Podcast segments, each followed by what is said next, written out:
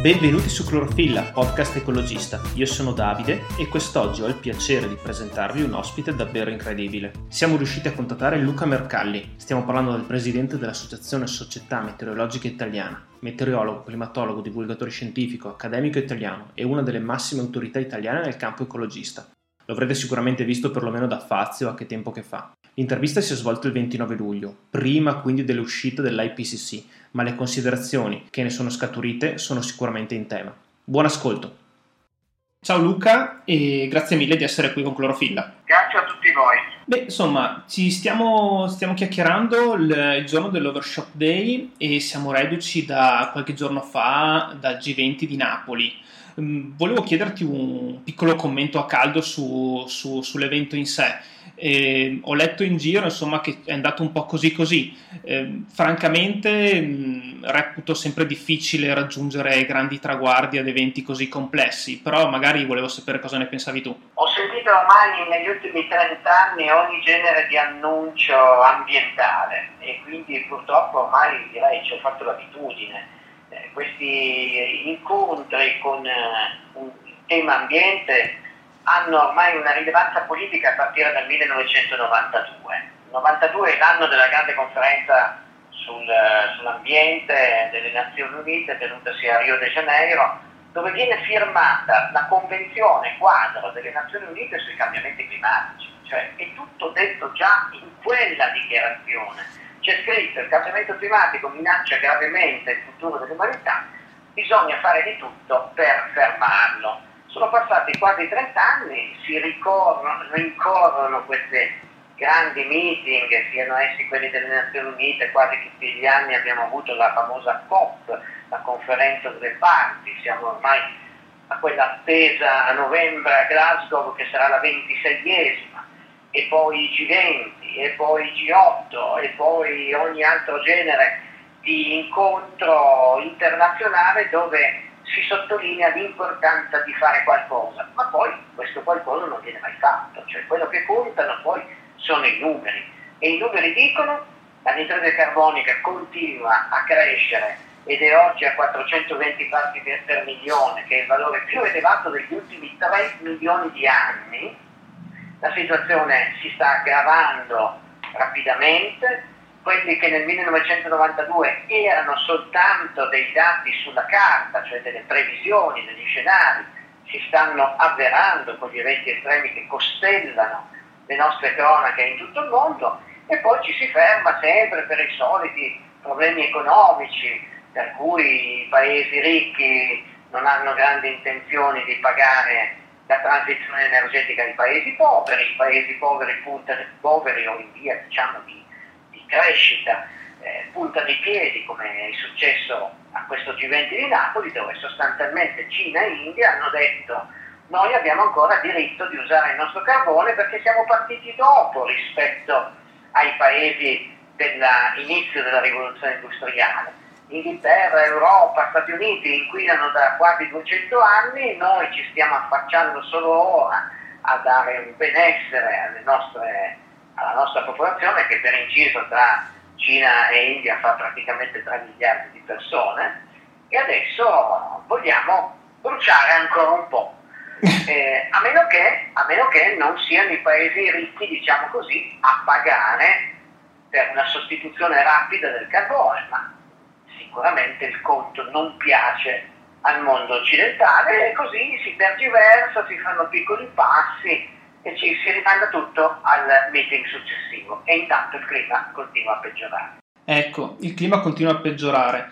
Quest'estate è particolarmente ricca di eventi straordinari ed eventi disastrosi. Un articolo del National Geographic dice quest'estate potrebbe cambiare la nostra comprensione del cambiamento climatico Ecco, questi eventi, pur nel loro essere disastrosi, possono comunque aiutare a rendere concreto una, una minaccia, che, cioè una minaccia, un, un fattore, un, un, evento come il cambiamento climatico dove ormai ci siamo dentro. Purtroppo gli eventi estremi si dimenticano in fretta, colpiscono mm. macchia di leopardo, quindi chi ne è colpito indubbiamente eh, ha forse una sensibilità maggiore, ma per il resto tutti gli altri che sono stati solo spettatori di notizie di cronaca eh, dimenticano in fretta e quando poi gli si chiede dei sacrifici per il clima di domani e soprattutto per il clima delle generazioni più giovani, dei, dei ragazzi di oggi, tutti allora a questo punto eh, preferiscono pensare al proprio portafoglio che ricordarsi di quelle notizie di incendi in giro per il mondo, di ondate di calore straordinario, di alluvioni o di uragani. Eh, anche perché questi fenomeni li abbiamo già visti. Non è che non, non, abbiamo avuto avvertimenti esattamente identici un anno fa, cinque anni fa. Posso ricordarvi un elenco di dati che avevano la stessa straordinarietà di quelli di oggi. Girava, girava sui social eh, una copertina di un, di un magazine tedesco dell'86 che poteva ah, essere... Certo, perché già allora, ma come vi dicevo, nell'86 i dati eh, erano soltanto quelli di previsione, cioè nel 1986 bisognava solo fidarsi della scienza, non c'erano ancora delle, dei dati estremi come quelli che stiamo vivendo. Oggi sono sotto gli occhi di tutti, ma li stiamo già vivendo da una decina di anni almeno, anzi se ci pensate, in Italia la prima estate che ci dà una sferzata rispetto all'aumento della temperatura è l'estate del 2003. Io ho letto tutte queste cose e le ho anche scritte per primo negli articoli di commento eh, nel, nel 2003 quando per la prima volta abbiamo avuto 40 gradi a Milano, a Torino, a Parigi e ci sono stati 70.000 morti in tutta Europa. E allora grandi articoli, cambiamenti climatici, bisogna fare in fretta, tutte cose già dette, ormai c'è una retorica del cambiamento climatico che è diventata un'icona. C'è l'alluvione, per due o tre giorni gli animi sono un po' più disposti a occuparsi del problema e poi tutto più o meno si dimentica, ma ci sono stati gli, incendi spettacolari in Australia nel Natale del, del 2019, eh, ci sono stati i 38 gradi registrati in Siberia, eh, tutti, tutti, eventi prima di questi qui, eh, anche in Italia stessa, l'estate del 2017 con la siccità che ha rischiato di mettere in ginocchio perfino Roma, Ecco, potrei continuare con un elenco sterminato. Non c'è mai stato un effetto dopo questi eventi. Eh, io vi auguro, come sempre, siamo qui a dire la speranza è l'ultima a morire, che eh, quest'anno qualcosa cambi, ma non vedo le premesse. Le premesse sarebbero quelle di un grande atto di consapevolezza della popolazione mondiale e soprattutto della politica e dell'economia, che prenda finalmente atto proprio perché siamo nell'overshoot day, 29 luglio overshoot day del 2021, cioè vuol dire il giorno nel quale abbiamo consumato tutte le risorse rinnovabili del pianeta. Da adesso in poi creiamo un debito ecologico, da adesso fino al 31 dicembre. C'era stato un, un, un parziale rallentamento eh, nella, l'anno scorso. continuo avanti anticipo di questa data l'anno scorso solo a causa della pandemia che ha certo. generato con i grandi lockdown del marzo e aprile del 2020 un rallentamento del consumo energetico. Ma è già finito tutto, cioè, abbiamo ripreso con questo overshoot day eh, al 29 di luglio la tendenza che c'era nel 2019, cioè un continuo anticipare del momento nel quale consumiamo le risorse del pianeta. Ma dove vogliamo arrivare? Questa è la questione, i limiti delle risorse e della capacità del pianeta di metabolizzare i rifiuti della nostra società industriale. Non, non, non possiamo più proseguire in questo modo perché arriveremo al collasso ecologico. Guarda, prima di contattarti ho fatto, sono andato un attimo a vedere la, la, tua pagina Facebook e ho visto che stai partecipando ad un sacco di, di, eventi.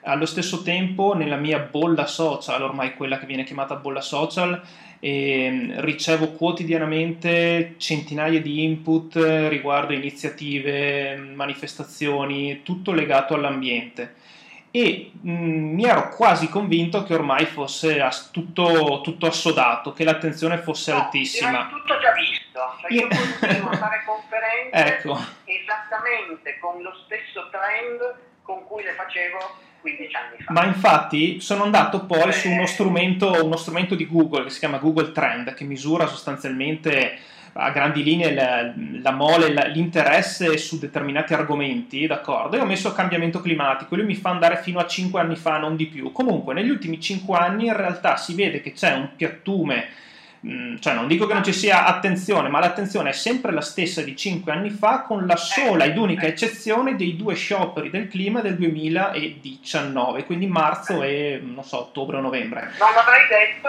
ma addirittura seppure questa ricerca conferma, eh, le, le, mie impressioni allora sono effettivamente quelle della, della tendenza generale del, del pubblico. D'altra parte lo vediamo, anche l'informazione non è che mette questi argomenti in prima pagina, eh. tanto sempre con la cronaca della, del disastro è in prima pagina, ma mai la riflessione su cosa bisogna fare, quella non è mai in prima pagina e non, mai, non occupa mai il prime time delle televisioni, è sempre un argomento vissuto come accessorio. Una, una, curiosità, Sono, ho visto un video, eh, tutti sappiamo che il patron di Amazon è andato nello spazio, d'accordo? E un video che è passato forse un po' sotto traccia, che una volta rientrato ha tenuto, tra le varie interviste, un'intervista dove diceva che si era reso conto di quanto fosse sottile l'atmosfera, di quanto sembrasse tutto molto fragile visto da lassù. Ecco, eh, bisogno di lui che sì, do, doveva, do, doveva fare il viaggio nello spazio. Che hanno detto i primi astronauti 50 anni fa non, non, non, mi sembra che ci sia del nuovo. Ecco, appunto, ci si chiedeva, serviva il viaggio nello spazio per rendersene conto? Dico, sono cose che erano già tutte dette scritte, questa sottile eh, linea pallida blu è la, la nostra atmosfera, che nella sua parte più rilevante, quella che contiene la maggior parte dell'aria è dell'ordine di una quindicina di chilometri. E allora, se noi la inquiniamo, se noi la alzeriamo, eh, finiamo su un pianeta senza, privi di protezione e quindi il grande rischio è che la Terra diventi un pianeta ostile e invivibile per l'umanità.